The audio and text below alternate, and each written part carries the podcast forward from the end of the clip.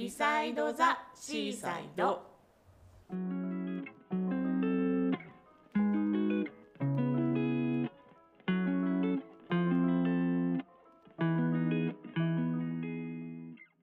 はい皆さんはじめまして。はじめまして。プレイングプロデューサーの長野真代です。アートディレクターの高橋美咲です今私たち2人はそれぞれ生まれ故郷茨城の海辺の町と東京とを行き来するような生活を送っています、うん。そんな中で、まあ、人も事象も生き方も決して一面からだけでは捉えられないよねと。A 面の裏には B 面。はたまた C 面だってあるねなんて語らうようになりましたそんな B サイド C サイドについてゆるい雑談を通して言語化してみたり笑い飛ばしてみたりして味わうことをシェアできないかと思って立ち上げた言語化雑談プログラムです。大それたことは言えないけれど生きるのがちょっと楽になるようなコンテンツをお届けしたりコミュニティが作れたりできると嬉しいです。というわけで。あ始まりました。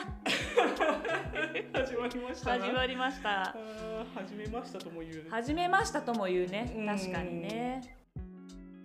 じゃあ美咲さんから自己紹介お願いします。はーい。えっと、私は今アートディレクター兼デザイナーっていうそういう職業をしててその主に東京であの企業のプロモーションに関わるツールなんか分かりづらいかもしれないけどその例えばポスターとか、あとパンフレットとか、うん。あとその映像とかそのウェブサイトなどを作る仕事をして,、うん、してます。うん。結構多岐にわたるんだね。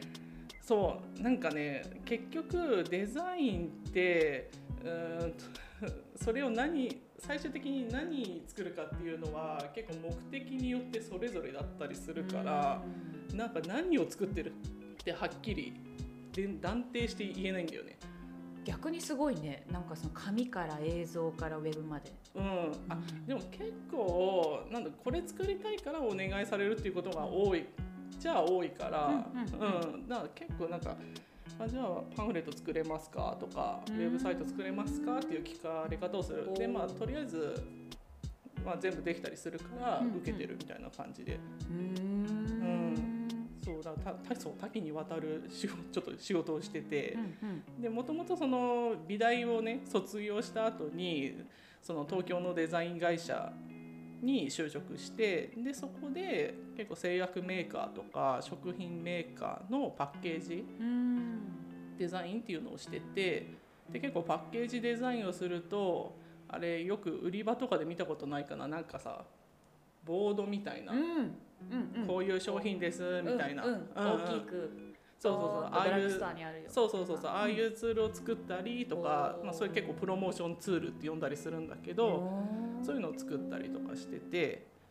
でそうだね。そこの会社で123年勤務して、うん。でそれでその後はその独立して自分でもこうデザイン会社を立ち上げたりっていうので何年かやってたんだけどちょっとここ、まあ、23年でなんやかんやありましてちょっと今はフリーランスで活動してるっていう状態。うんであとはまあフリーランスになると結構自由に動けるようにもなるから,、うんうん。最近はその東京と地元行き来しつつ、まあ、今まで自分がやってきたデザインっていう仕事を地方でどうやってななんか還元できないかなとか、うん。うんそういう活かせる領域っていうのをちょっと探ってるっていう感じ、うん。うん、っていう簡単に言うとこんな感じですわ。うんうん。うん、あなたはあなたはどうなの？私は、まあ、家業の3代目の後継ぎ兼いろんなことをプレイングプロデュースしたいなと思っているやからです。うん。で家業は茨城の旅館で、うん。まあ、ただ娘には継がせないっていう父のポリシーがあったんで、まあ、大学うんうんうん。そうそえー。う、まあ、男にしか継がせない。あ、何？そういうことなの？う。ん。あ、そういう意味なのね。そうそうそう。女には継がせないっていうことあ、そうなんだ。うん。あ、お兄ちゃんとかいるんだっけ？いる。あ、いるはいる。いるんだけど、まあ、結果うん継いでないんだけど、そうそう。でまあ女には継がせない娘には継がせないって言われたから、あまあ、小さい頃からそう、うん。じゃあ旅館以外のことで身を立てなきゃってずっと考えてて。でまあ、その中でこうテレビのドキュメンタリー作れる人になりたいなっていうのは夢であって、そこから、まあ、逆算してああの大学行ってみたいなっていうのもあったりして。で、うんうん。まあ、本当にあの夢叶って東京のテレビ局に就職できて勤務したっていう感じ。うんです。うん。うん。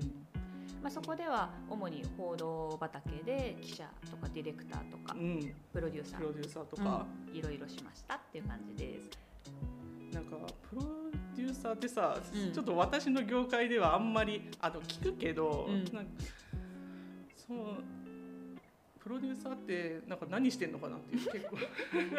本当だよね。そう自分で別に作ってる人ではないじゃない絶対、そうね。プロデュースっていうぐらいだから。そうね。うんうんうん。何してんのって話？そう何してんのっていう話。なんか いいるけどね。なんか結構撮影の現場でもさ、うん。この人は何何の人なんだろうっていうのがさ結構うろうろしてたりとかするけど。確かうん、な現場監督みたいな、に。そうだよね。うんそうだね。そのプロジェクトの管理者、うんうんうん、指揮者みたいな。指揮者オーケストラで言えば指揮者みたいな。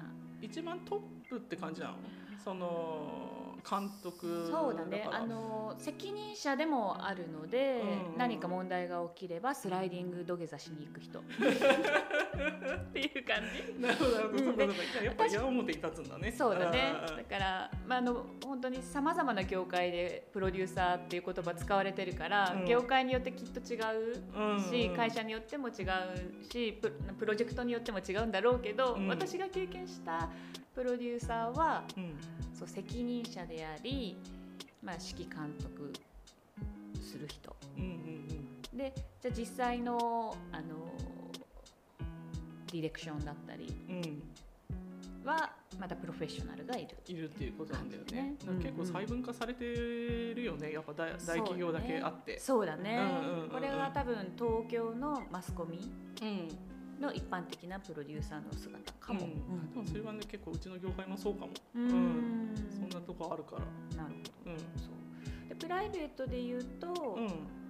小学生の子供が2人いて、そうですね。うん、でうん。都内で子育てしているんだけど、まあ、茨城にいる父が、まあ、ちょっと介護が必要な状態になってしまって、まあ、それをきっかけに東京と茨城の往復生活をしていると。うん。つまり2拠点ダブルケアラー状態。どんだけダブルなんだよって 確かに本当だ。本当だ。二拠点でダブルってすごいよね。あんま聞かない。うん。確かに。そうだ。どんだけダブルなんだろう。本当だ。今気がついた。すごい。なんかすごい。なんか聞くだけでちょっとか肩が重い。うん。なんか。本当だね。私もうん。本当荷が重いし、そこに私は家業っていうものもくっついてきちゃってるから。うんそこはそうか。なんとかしなきゃいけないっていうのはあるんだ。そう。あその、まあ、維持するにしてもどういう形ーがあるのかとか、まあ、閉じるにしてもそれなりの労力が必要だったりとかあーまあ、そういうことをこう一回きちんと考えたいなと思ってうんうんうん。いる状態でまあいろいろやってるうちにその地域、うん。その自分たちのふるさとにもまあちょっと興味を持ってきているなっていうそんな感じです。うんだから2人の共通点って改めて言うと何だろえ？共通点、う、うん。なまああの同じね中高を出たっていうのがまずそうね。共通点よね。そうね。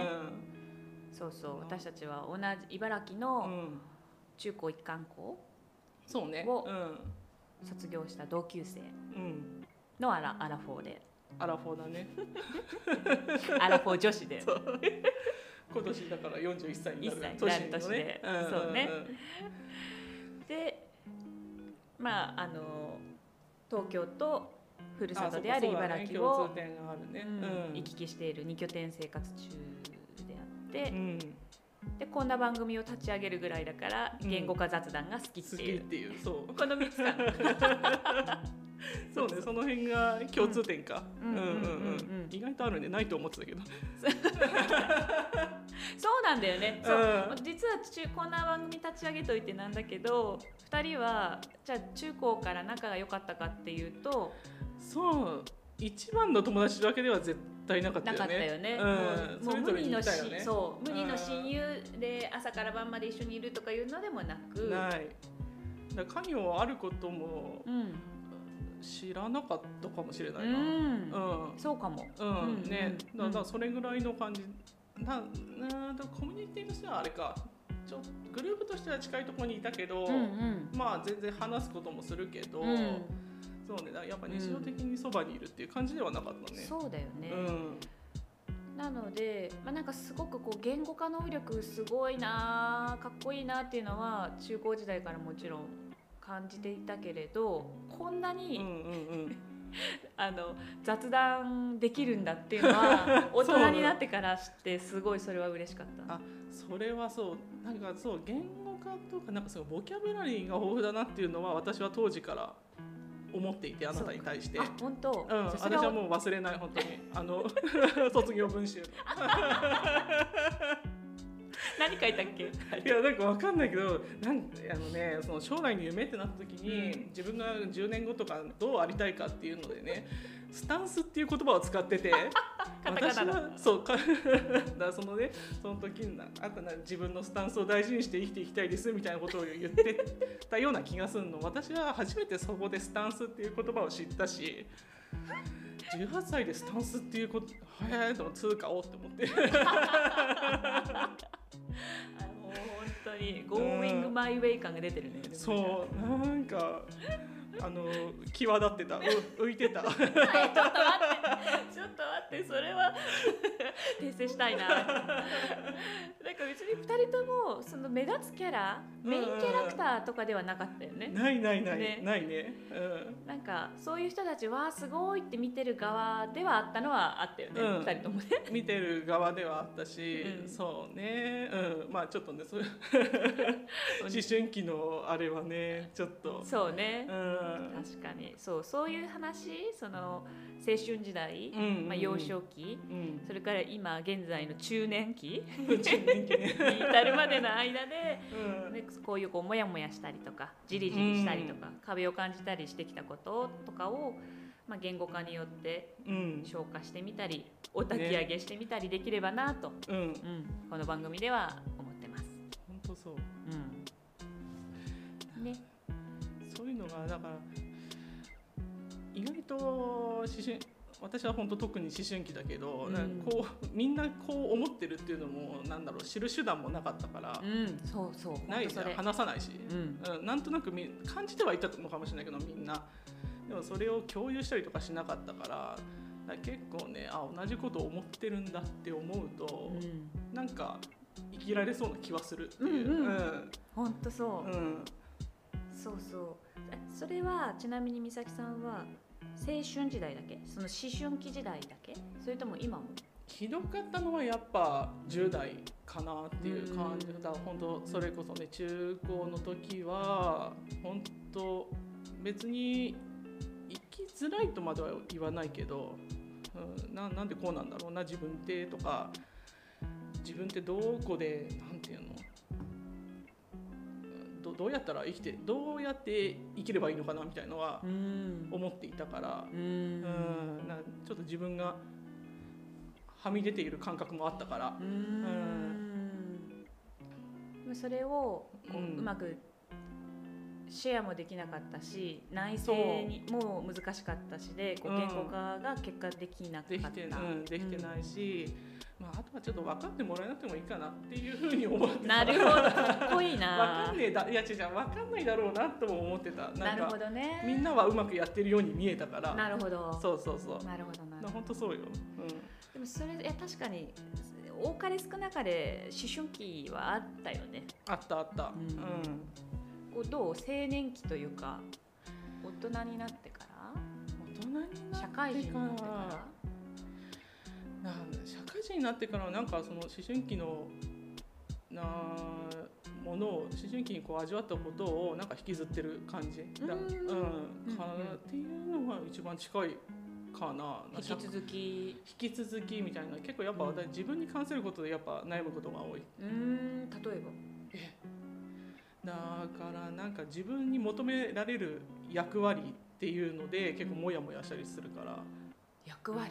うん、なもうちょ直近で言うとその女性向けの、えー、とまあ、パンフレットとかカタログのトーンうん全体的な雰囲気にしたいから、っていうので私に声がかかったんだけど、うん。それでいいのかなっていうえ？そのうん。せ、まあ、確かに性別的には女性ではあるんだけど、うん。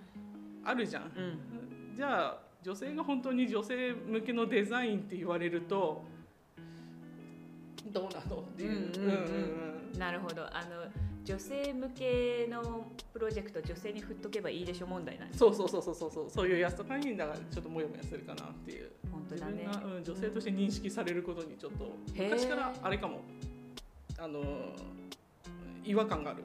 ああ面白い、うん。ね。いやーそういう話も超したい、うん。うん。あなたはあなたで多分ねなんか抱えるものがあったんでしょ私からは全然その当時は見えてなかったけど。そうなんだよね、うん。だからなこの縁がすごく素敵だなと思って、うんうん。中高時代もなんかお互いにそのお互いの言語化能力に才能を感じてるのに、うんまあそういう機会はなく、うん。まあ、大学時代も時折会えてたけど、うん。そういう仲にもならずそうね。今このアラフォーになって、うこういう話ができるっていうのすごくいいなと思って。ねえ本当だから。縁だよね。縁だよね。うん。あと本当タイミングだったのかなとも思うけど。うん。うん。そうねタイミングあるよね、うんそうでも私はこのタイミングを逃すまいと思ってポッドキャストに誘ってみた。あそうそうそうなんでそうそうそう。うん。そう私そう誘われたからやってるっていうところがあるんだけど、うんうん。そうだね。なそもそもマヨさんはあのなんでポッドキャストっていうか音声配信をやろうと思ったのかっていうのを、うんうん。そういえば聞いてないなと思って。そうね。誘ったからにはね 喋らなきゃ。うそう。いやもともと雑談の中で言語化するっていうのが大好き、うん。うん大好物、ん、うん、そうそうなんだね。うん。私もやっぱりなんかこうまず感情というか、うん。なんか湧き立つ何かがあるうんが、それを言語化するっていうのに、うん時間がかかるあというか。あまあそれはわかるわかる。うん。でその工程も好きだったりしてこういう言葉が当てはまるのかな、いや違うな。あこれかも、みたいな、でもそうねなんか悩んだ時とかモヤモヤした時にやっぱ自分でこう説明つけるためにこそうそうそう。するよね。そう。うんうんうん。ね、その過程がうーんってもまだもう引き続きモヤモヤしてる状態だから、うん。なんか嫌だって思う時もあったかもしれないけど比較的やっぱり好きで。うんうんうんそんなこんそうそうだね、うんげんモヤモヤを言語化するのが好きな人間ですと、うんうん。でもまあそんなことに付き合ってくれる人って少ないっていうか、いないっていうか。そうだよだって今聞いてて思ったけどめんどくさいと思うんだよね。こっちの精神がいややられななんでそんな考えすぎじゃないとか言われない、うん言われる言われる。ねうんうんうんうんそう本当。あ美咲さんも言われた？言われる。なんでそういうか、うん、そこまで考えなくてもいいんじゃないみたいなことはすごく言われる、うん。言われたから,、うんうん。だからやっぱ話せる人話せない人っていうのは出てくるよねこういう出てくるよ内容ね、うん。そうなの。だからえでもな、うんその好きって言ってたじゃん。でもそういう作業が、うんうん私は別に決して好きでもないんだけど。そうなの？えー、こんなに才能に溢れてる、うん。ああ確かに。そうかも、うん。だって苦しいじゃんやっぱ。そうだね。ななんかこう忘れられるんだったら忘れてなんとかごまかして生きていければ楽なのかもしれないけど、そうかも。うん。そうか。もそうか。そうかも。うん。えっとなんで納得さすっていうなんかこれはこうだったんじゃないかとか、結構だ一回でこ答えも出ないじゃん出ない。うん、でその度さなんか思い返してさ、ね。思い出して、いやうん。あれはあれだこうだったからじゃないかみたいな。確かに。確かにそうかも。なんで自ら傷つくに行くようなこともするんだろうっていうのはちょっと思ってた、確かに、うん、だからそうだ癖、ねうん好きというかなんか癖だね。癖なんだよね。思考というかね。うんそう思考。そうだね、うん。そういう思考性のある人間ですっていうことか。そうかも、うん、好きな瞬間はもう本当言語化がバチッとはまった瞬間、それは気持ちいいな気持ちがいいその自分なりの回答が出た瞬間でしょ？そうそうそうあの あこれっていううんうん。のはそこが気持ちいいうん句はあるね確かに。それはわかる。うんでそうでもそう美咲さんが今言った通り、うん。まあそんな面倒くさいことに付き合ってくれる人はい いないので、うん。まあ私にとってそういう場がポッドキャストだった、ポッドキャストをリスナーとして聞いて、すごくやっぱ言語化が得意な人たちが最近パーソナリティをしている番組がうんね。あるから、うん。それを聞いてそうそうっていう風な感じで消化していったり、うんうん抱き上げしていったり してたんだけれどでもやっぱポッドキャストってすごくその面では、まあ、プロに言語化を手伝ってもらうから、うんうんうん。ラグジュアリーなんだけれどうん。一方で片道切符ではあるかなっていうふうに思っていて、こうやって双方向で 喋れるやっぱお友達って、うん、本当貴重だなと思って。うん。そうだね。なかなかいないもんね。うん。うん話してもいいのかなっていうのもあるし。うんうんうん。うん。だからねなんかもう2人だったらもうあのファミリーレストランで、うん。ファミレスでね何時間でも喋れるみたいな あの2人の波長がバチッと合う時とかね。そうね。それはぜそう。うん。でまあ確かにいほらこれやろうってなって何回か話したりもしたじゃない、うんうんうん。うん。そんな感じだったもんね、うん、多分何時間でもいけるんだろうなっていう予感はした。した。したよね、でもそん本当にその時間が楽しくて。だからうん。別に2人でそうやってファミレスでダラダラ喋るだけでもよかったんだけど、うん。自分自身が結構ポッドキャストに救われたっていう思いがあるから、もしこの2人の言語化雑談がうん。誰かの役に立つんだったら、うん。さらにいいなと思ってそうだね。うん。自分も楽しめて、まあうんお互い、まあ、こうねあの消化消化っていうのそうそう。うん、成仏。成仏、うん。そうそう。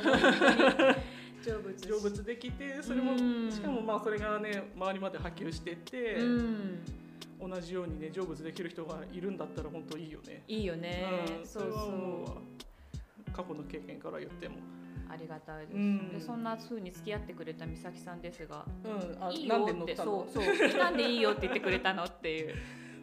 そうなんだよね。確かに。ででもなんかそう言われて思うとあのほら私フリーランスでデザイナーしてるって言ったけどえー、とあな話結構長くなるけどいい？いいよ。フリーランスでだからやってるんだけど屋号制作室っていう屋号でやってるの、うんなんでそんななんだろうなありふれたというか、その匿名性の高いこう屋号にしたかっていうと結構あの自分のあなたの会社の制作部とか、うん。制作室みたいなだ隣の部署にある部署みたいな感じで、あの相談してくださいねっていうそういう気軽さ、うん。でまあ、そうそれに私は搬送していきたいしっていう、うん。そういう思い意図があって屋号にしたのうん。ね。でもさ結構気軽に話しかけてくださいって言ってもさお前のことよく知らないしみたいな。結構あるあの私はさ大企業に勤めたことがないからわかんあんまり分かんないんだけど、うんうん。でもよく聞く話だと隣の部署が何やってるか分かんないとかっていうのはある話なんでしょ、う。んうん。なんか隣の部署だからこそ近いようで遠いみたいな、うん。なんかでも確かにそういうのもあるよなと思って。うんじゃあその気軽に声かけてもらうにはやっぱ自分がどういう人かっていうのを発信していかなきゃいけないのかなって思ってそうもともとはだからそういうのをフリーペーパーを作って、発あの年4回ぐらいか、うんうん。発信してたの。うん。自分がこういうことを普段考えてこういうことに興味があって、うん。なんか仕事とか生活してますみたいなうん。のが分かってもらえるような、うんうん。っていうのをもともとやってて、うん。でだからここ最近のテーマは結構自己開示みたいなのがうん。してこみたいなところがあって、うん。その時にマヨさんにちょっとやそういうポッドキャストやろうよみたいなことを言われたからあそれは結構私の今のムードとこう合致するなみたいなところがあって、な本当手段が結構紙ベースの。ね、フリーペーパーから結構音声になったっていうだけで、なるほど、うん、タイミングや。そうタイミングだった本当に。昔だったらだって私そもそもだから書くなんだろうな言葉は結構得意なうん。自負はあるんだけど、うん。あったけどうん。話すってことに対してはなかったから自信が全くない、う。ん。考え考えるけどそのだからその考えたことをこの口を通して伝えるっていうう神経はちょっとブチ切れてたんで、だから多分やってないと思う、うん。もしちょっとタイミングが違かったら。うん。うんそういうこう自分のキャリア上のうん。あの目標というかまあ自己開示っていうテーマもきっとあったし、うん。その年齢的なものってある？年齢的な。なんか私、ねううん。んあいい？あいいよ。いや私も今の話聞いててうん。思ったのは私もうん。喋るの得意じゃなくてあそそう。だからううん。裏方なの。